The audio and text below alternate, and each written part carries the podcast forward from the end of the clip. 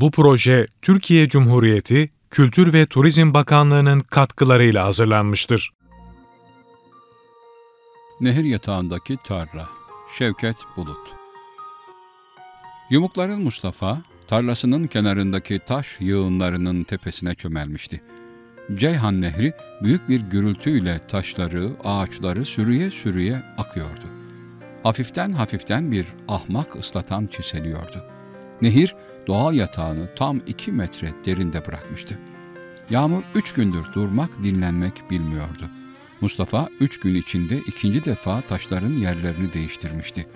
Bu taşları civar tarlalardan, taş ocaklarından bütün aile sırtlarında taşımışlardı. Mustafa, tarlanın Ceyhan'la olan kesimine ihata duvarı ördürecekti. Karısının, babasının, yakın akrabalarının taş taşımaktan sırtları kan içinde kalmıştı.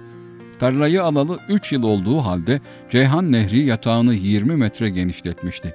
Tarla devamlı olarak nehrin tehdidi altındaydı. Coşkun suların rengi boz bulanıktı. Aksu ile Ceyhan bir kilometre ileride birleşiyorlardı. Bu birleşme iki koçun tokuşması gibi sertti. İki coşkun su önce büyük bir hızla tokuşuyor, bu kuvvet denemesinden sonra birleşerek öfkelerini çevrelerindeki tarlalardan alıyorlardı. Her adım başına biraz daha büyüyen, biraz daha hızlanan suların karşısında hiçbir kuvvet duramıyordu. Nehir batıya doğru uzadıkça her saniye biraz daha kabarıyordu. Kim bilir Kadirli Ceyhan çevrelerinde nasıl bir canavar kesilmişti. Nurhak, Binboğa, Berit, Ahir dağlarının bütün suları birleşerek ağız birliği etmiş, Maraş yazısını, Kadirli Ceyhan Ovası'nı tehdit ediyorlardı. Maraş hidroelektrik santraline sular dolmuştu. Şehir üç gündür siyah mateme bürünmüş, bütün yollar kapanmış, nehir yatağına yakın köyleri seller basmıştı. Bu neden böyle oluyordu? Suçlu kimdi? Mustafa aklından geçen sorulara bir türlü cevap bulamıyordu. Dirseklerini dizlerine dayadı. Ateş kesilen yüzünü elleri arasına aldı. Bakışlarını yarısı sele gitmiş tarlasına saplayarak uzun uzun düşündü. Ne yapabilirdi? Bütün yakınları ellerinden geleni yapmışlardı. Yüz metreküp taşı sırtta taşımak kolay değildi. Fakat işte yine nehrin dalgaları taş yığınlarını yalamaya başlamıştı. Oysa dün bu taşlar dalgalardan en az 15 metre uzaktaydı. Vahşi dalgalar aç kurtlar gibi taş yığınına dalıyor, 3-5 iri taşı kapıp beraberinde toprak yığınlarını da dişleyerek uzaklaşıyorlardı. Bu gidişle ne taş yığını ne de tarlada toprak kalacaktı. Almanya'da tam 5 yıl 100 metre toprağın altında maden işçisi olarak çalışmıştı. Yememiş, içmemiş, 3-5 kuruş biriktirmişti. Bütün kazancımı bu tarlaya bağladım. Bu tarlaya alnımın tuzlu teri sayesinde sahip oldum. Beş yıl gavur içinde ömür çürüttüm. Yazık. Ceyhan seline akıp gidiyor diye hayıflandı. Babasının sözünü dinlememişti. Babası Maraş'a taşınmalarını söylemiş fakat Mustafa buna razı olmamıştı. Köylüsüne önder olmak istemişti. Yeni bir görüşle Turfan'da sebzecilik, fenli tavukçuluk yapacaktı. Hatay'da, Mersin'de, Turfan'da sebzecilik yapanların hepsi zengin olmuşlardı. Şehirde ne işi vardı? Şehirde kazanç aslan ağzındaydı. Gerçi Almanya'da yeni bir zanaat öğrenmişti. Usta bir maden işçisiydi. Hep ön safta tehlikeli bölgede çalışmıştı. Fakat Maraş'ta nerede çalışacak maden ocağı? Bütün ümidi Elbistan kömür işletmelerindeydi. Hele bir işe başlansın, birinci sıraya beni kaydederler. Elimde kapı gibi bonservisim var diyordu. Cebinden bir sigara çıkardı. Titrek dudaklarına götürüp çakmağı çaktı. Yağmur hızlanmış, nehir biraz daha kabarmıştı. Kuzeyde kademe kademe yükselen dağlar duman içindeydi. Akşam yaklaştıkça gökyüzünü korkunç bir karanlık sarıyordu. Düz ovada binlerce defa büyütülmüş bir boz yılanı andıran nehre bakarak bu su hep neden böyle bulanık akar diye düşündü. Bu soruyu Almanya'ya gitmeden önce de hep kendi kendine sormuştu. Fakat şimdi bu sorunun cevabını bulmuştu. Avrupa görmüş bir insandı. Aşınma, taşınma, erozyon diye mırıldandı. Oysa Avrupa'da nehirler, küçük göletler birer gelir kaynağıydı.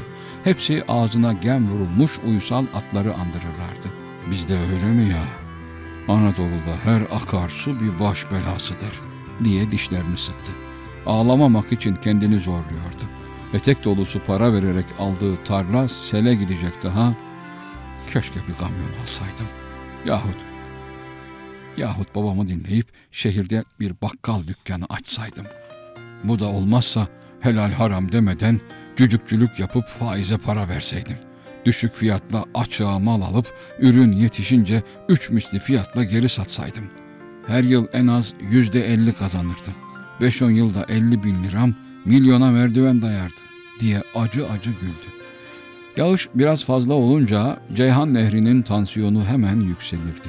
Gözleri döner, kükrer, kabarır, çevresindeki toprağın damarlarına dişlerini batırırdı. Bir vampir gibi durmadan, usanmadan toprağın kanını somururdu. Anadolu'nun hemen hemen bütün akarsuları böyleydi. Anadolu'nun her karış toprağı damarları kesilmiş bir insan gibiydi. Her saniye kan kaybeder, zayıflar, sararırdı. Gençliğine doymadan hastalığa yakalanmış insanlar gibi soluk bir çehreye bürünürdü. Toprak kül rengiydi. Ağaçlar sarıydı. Başaklar cüceydi. Meyveler öhlez ve kuruydu. Anadolu'da her canlı tabiatın arzusuna göre doğar, büyür, ölürdü. Anadolu'da doğmak, yaşamak, ölmek hep rastlantıya bağlıydı. Bütün sular kaynaklardan boşanır, hiçbir fayda sağlamadan tekrar denize dökülürlerdi. Dolap beygiri gibi dön babam dön. Güneyin bereketli topraklarına Akdeniz haciz koymuştu. Coşkun nehirler Akdeniz'in birer gönüllü tahsildarlarıydı. Bu tahsildarlar vicdansızdı, aman dinlemezdi, fakir fukaranın gözyaşlarını aldırmazdı.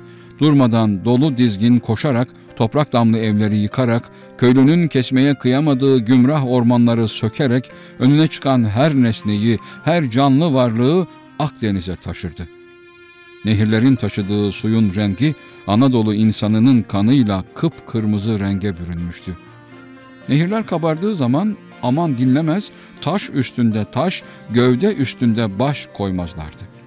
Nadaslanmış toprağı, çiçek açmış ağaçları, yatağında otlayan sürüleri alıp götürürlerdi. Bu götürüş aniydi, vicdansızdı. Sular akla hayale gelmeyen bir anda zavallı insanların enselerine çullanırlardı. Anadolu insanı boz bulanık sele bir kutsal varlık gözüyle bakardı. Kutsal varlıktan hesap sormak kimsenin aklına gelmezdi. Sele karşı gelmek, sele karşı durmak akılsızlıktı. Ot, rüzgarın önünde eğildiği için yaşardı. Her Anadolu insanı büyük afetler karşısında uyanmaz tevekkül uykusuna yatmıştı. Anadolu insanı sel baskınına, zelzeleye, salgın hastalıklara, büyük harplere doğal bir olay gözüyle bakardı. Allah'tan gelene boynumuz kıldan incedir diyerek bu büyük afetlerden canı sağ salim kurtulduğuna şükrederdi. Toprak acısını, evlat hasretini, mal kaybını kalbinin derinliklerinde açtığı mezarlara gömerdi. Gönlünün her köşesinde öbek öbek sevdiklerinin mezarları kabarırdı.'' Bilmezdi ki bir toprak baraj, bir basit bent, küçük bir ihata duvarı bu ele avuca sığmayan felaketleri önleyecektir. Anadolu'da selden yakınmak, zelzeleden kaçmak, hastalıklara karşı tedbir almak günah sayılırdı. Halk bu gibi olayları alnının yazısı kabul ederdi. Atasından devraldığı kara kaderi değiştirmek Allah'ın iradesine karşı gelmekti. Bilmezdi ki bu felaketlerin kaderle, alın yazısıyla bir ilgisi yoktur. Bu olaylar çağların üst üste yığdığı ilgisizliklerin, yolsuzlukların bir ürünüdür. Yumukların Mustafa bu düşüncelerden silkinerek yerinden kalktı. Taşların üstünden çamur deryası tarlaya atladı. Çizmeleri dizlerine kadar suya gömüldü. Tarlanın ortasında on naylon çadır yağmurdan buruşmuş küçülmüştü. Çadırların altındaki biber, salatalık, domates fideleri soğukla, ölümle boğuşuyorlardı. Tarla çok bakımlıydı. Komşu tarlalardan farkı ilk bakışta görülüyordu. İşe ne umutlarla sarılmıştı. Zemheri'de turfanda sebze yetiştirmenin zevkine ermişti. Bu işi iyice öğrenmek için Mersin'de 6 ay kalmıştı. Tarım uzmanlarına akıl danışmış, fenni gübreler satın almıştı. Duvarı ördürseydim başıma bu işler gelmezdi. 400 torba çimentoyu veresiye alamadım. Beş bin lira yüzünden koca tarlam malamat oldu diye acı acı düşündü. Ceyhan Nehri tam Mustafa'nın tarlasının başlangıcında bir yay çizerek sola kıvrılıyordu. İniş aşağı hızla akarken karşısında tarlayı görünce deliye dönüyor, her an tarladan bir parça koparıp götürüyordu. Mustafa taş yığınına nasırlı ellerini daldırdı. Koca taşları kucaklayıp tarlanın ortasına taşıyordu. Sinirleri gerilmiş, gözleri dönmüştü. Coşkun sular koca taş yığınını yavaş yavaş yutmaya başlamışlardı. Günlerce uğraşması sele gidiyordu. Sabahtan beri iflahı kesilmişti. Akrabaları onu tarladan ayırıp köye götürememişlerdi. Yalvarmaları, yakarmaları fayda vermemişti. Sonunda çaresizce iki büklüm köyün yolunu tutmuşlardı. Karısı, babası, çocukları bile onu yalnız bırakmışlardı. Mustafa canı kadar sevdiği tarlayı sel altında bırakıp nasıl giderdi? Malı, mülkü, tek umudu bu tarlaydı. Mustafa taş yığınından bir taş alıp tarlanın ortasına götürünceye kadar coşkun sular on taşı atmaca gibi kapıp götürüyorlardı. Selden direkleri gevşeyen naylon çadırlardan biri gürültüyle çöktü. Mustafa başını kaldırıp çadıra baktı. Elindeki taşı bir tarafa fırlatıp çadıra doğru koştu. Fakat azgın sular geniş çadırı kapıp parçalayarak uzaklaştılar. Mustafa bir yıllık emeğinin arkasından baka kaldı. Çiçek açmış fideler suyun yüzünde nazlı nazlı dolaşarak kendisine el sallayarak uzaklaşıyorlardı. Mustafa çizmelerine biriken çamurları temizleyip tarlasının içine attı. Bir avuç çamura bile kıyamıyordu. Nehrin kıyısına yaklaştı. Nehir kükrüyor, homurduyor, yutacak, alıp götürecek yeni şeyler arıyordu. Koca dalgalar dam boyu yükselerek Mustafa'nın tarlasında soluk alıyor, büyük burgaçlar meydana getiriyordu. Beş metre yüksekliğindeki şevli topraktan her dönüşte bir parça koparıp yoluna devam ediyordu. Bu koparışlar, bu kıvranış ve kükreyişler saatlerdir devam etmekteydi. Hem de Mustafa'nın gözleri önünde. Nehir yatağında bu tarlayı almamalıydım diye mırıldandı. Fakat başka çaresi yoktu ki koca Maraş Ovası 3-5 şehirli kodamanın elindeydi. Zengin kolay kolay toprağı satmazdı. Bor bırakır, yarıcıya verir yine de satmazdı. Bu dere yatağını bile zor satın aldım. Alan çok, satan yok diye içinden geçirdi. Yaşlı gözlerini bulanık Ceyhan'a çevirdi. Yine de bu azgın nehri seviyordu. Kabahat onun değil ki. Bir baraj yapsak, dizginlerini elimize alsak bütün ova kurtulur. Sular başımıza bela kesilmez diye mırıldandı. Kendisi tarlanın önüne duvar yapsa bile nehir bu sefer de karşı taraftaki komşusuna zarar verecekti. Yağmurdan sonra ilk iş il imar şefliğine gidip hasar tespiti yaptırmak olmalıydı. Belki kredi alıp çimento nakliyle usta parasını temin edebilirdi. Hiç olmazsa borçlarını erteletirdi. Ah yağmur bir dinse, sular bir çekilse diye boyun büktü. Tarlanın ortasında deli gibi koşup duruyordu. Ne yapacağını şaşırmış durumdaydı. Bir taş yığınına koşuyor, bir çadırların kazıklarını yokluyor, bir nehrin başına gelip suyun durumunu kolaçan ediyordu. Sanki koca bir tarlayı kucaklamak, azgın suların önüne durmak, suyu geriye çevirmek ister gibi bir hali vardı. Uzun boyu kısalmış, ense kökünde kamburu ikinci bir baş meydana getirmişti. Omuzları daralmış, kolu kanadı tutmaz olmuştu. Uzamış sakalından terle karışık yağmur suları damlıyordu. Ürkek bakışlarını köyüne kadar uzattı. Köy evleri uzaktan birer hortlağı andırıyordu. Evlerin yıkılması için şöyle usulca ırgalamak kafiydi. Yağmur yüklü siyah bulutlar köyün ufkuna birer al karası gibi oturmuşlardı. Bakışlarını kerpiç evinin damına sapladı. Babası, karısı, iki çocuğu damın suyuğünde dinelmiş durmadan kendisine mendil sallıyorlardı. Fakat gitmeyecekti. Bu tarlayı canı pahasına satın aldığı bu tarlayı nasıl bırakıp giderdi ki? Tarla parça parça kopup suya aktıkça kendisinin de içinden bir şeyler kopuyordu. Tarlanın ortasında sağa sola koştukça çizmelerindeki sular garip seslerle haline gülüyorlardı. Gövdesi sıtmaya yakalanmış gibi durmadan titriyordu. Ceyhan Nehri gittikçe heybetleşiyordu. Yandan bakıldığı zaman topraktan yüksekte uçar gibi akıyordu. Suların korkunç uğultuları kulak zarlarını tırmalıyordu. İyice yorulunca kendini yine taş yığınlarının ortasına attı. Kesik kesik nefes alıyordu. Bütün elbiseleri ıpıslaktı. Nehrin kabaran dalgalarında çocukluk anılarını görür gibi oldu. Babası çobandı. Anası beline azık çıkınını bağlar, babasının yanına gönderirdi. Çobanlık ne güzeldi. Büyüyünce hep babası gibi çoban olmayı arzulamıştı. Ceyhan kıyısında teleme yaptığı, firik ütülediği günleri hatırladı. Çocukluk özlemi başını döndürüyordu. Bakır tasa sıcacık sütü sağıp takıldak ham incir sütlerini içine sıkar, beş dakika kadar beklerdi. Sonra boynuna asılı kıl torbasından yufka ekmeğini çıkarır, katılaşmış telemeye banardı. Hele nohut firiğine bayılırdı. İzinsiz ekine girip nohut, buğday firiği yolduğu için çok dayak yemişti. Çobanlığın da kendine özgü kuralları vardı. Bir evin ikiden fazla ikiz kuzulayan davarının bir yavrusu çobana verilirdi.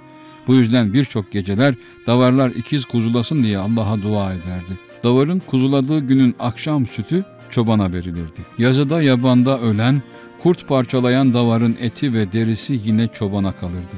Çobanın giyeceği, yiyeceği, zahiresi köylüye aitti. Köyde çobanlık, padişahlık gibi babadan oğula devredilirdi. Fakat kendisi bu geleneği bozmuştu. Nehrin meydana getirdiği yara iyice yaklaştı. Eğilip ayak ucuna baktı, Ceyhan safi köpük kesilmişti. Tıpkı babasının kestiği davarların kan köpüğü gibi. Sular sivri tırnaklarını uzatmış, tarlasının karnını yarmış, bağırsaklarını çıkarmaya çalışıyorlardı. İnsafsız, dini imanı yok nehir diye mırıldandı. Koca yazıda Mustafa fıkarasının anasını belledi. Zenginin tarlaları sigortalı tamam. Onlara el süremezsin. Sen de zenginden yanasın. Senin de ancak gücün fukaraya yetiyor diye bağırdı.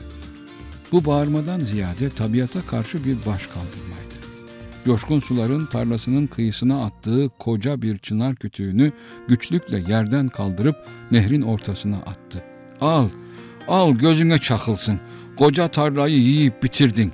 Bize de bu kuru ağaç gövdesini mi layık gördün? Armağanın bu mu? Yazın bizi bir avuç suya hasret korsun, kışında tarlamızı sele boğarsın diye haykırdı.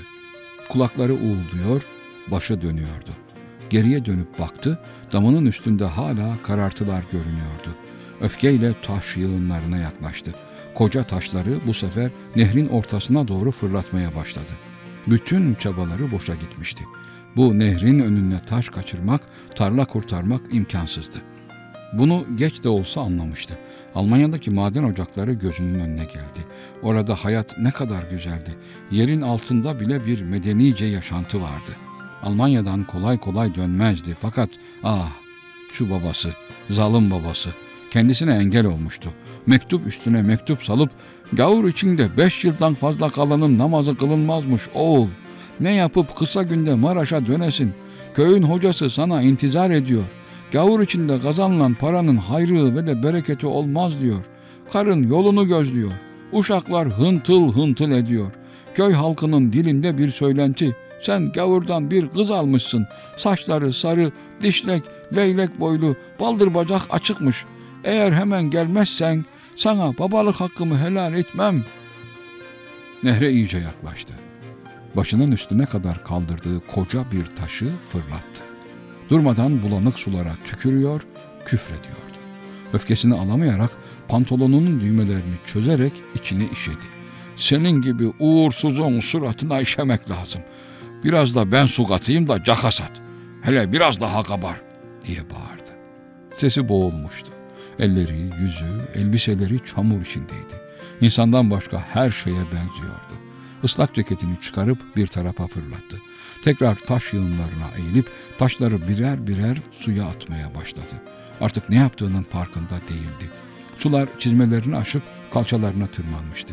Koca nehrin yarısı yön değiştirmiş, tarlasının ortasına doğru akıyordu. Diğer fide gizleyen çadırlar da birer birer çökmüştü. Gözleri döndü, korkulu ve boğuk bir sesle ''Demek ki sular hala yükseliyor. Sabaha kadar tarlamın yerinde yeller esecek. Bir yıllık emeklerim boşa gidecek.'' diye hüngür hüngür ağlıyordu.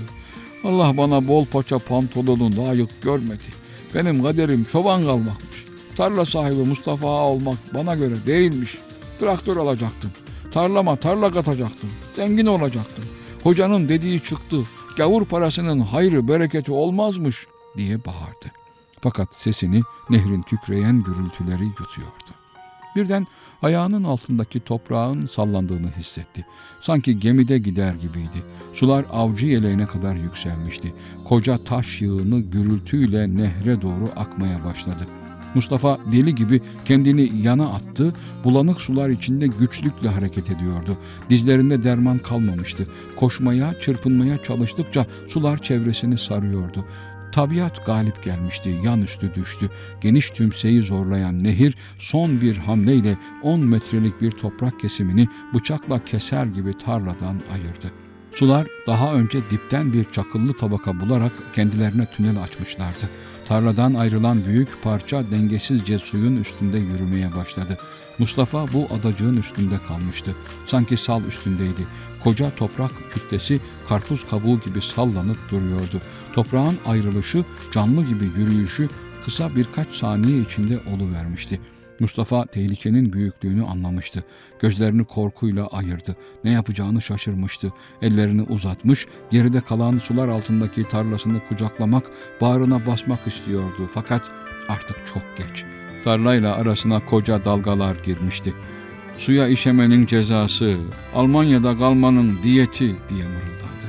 Altındaki adacık kısa bir anda parça parça oldu, nehrin dişleri arasında kayboldu.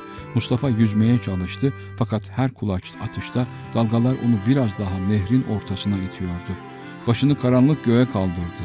Bulutlar birer akbaba gibi tepesinde dolaşıyorlardı. Sanki nehirle gök birleşmiş Mustafa'nın vücudunu durmadan sıkıyorlardı. İçinde yaşamayla ölüm köşe kapmaca oynuyordu. Korkunç manzaraları görmemek için gözlerini kapattı. Artık içinin karanlık dehlizlerine doğru yol alıyordu.